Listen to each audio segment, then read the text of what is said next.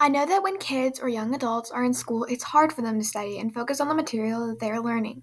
They have so many other things in life, like sports, friends, and other classes.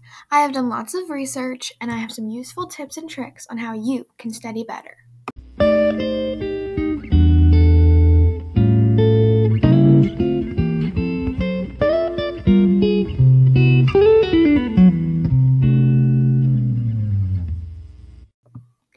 My next tip is that you should take good notes in class. There are two ways you can take nice, take nice notes. I would recommend highlighting information that will help you on the test slash quiz slash homework. If your teacher talks really fast, like I am right now, then take sloppy notes. And when you get home or have a study hall, copy them and make them look a lot nicer.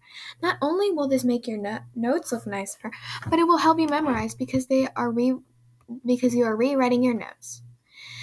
Rewriting your notes is also said to help put the information into your head one more time. If your teacher talks really slow, like my social studies teacher, you may have time to copy down the notes and make them look nice at the same time. My third tip is that you need to take breaks when you are studying.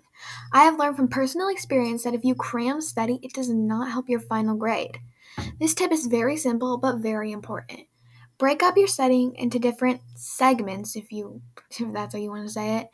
Even if you take a small break, I recommend you eat a snack and don't eat like Cheetos or like Takis or something like that.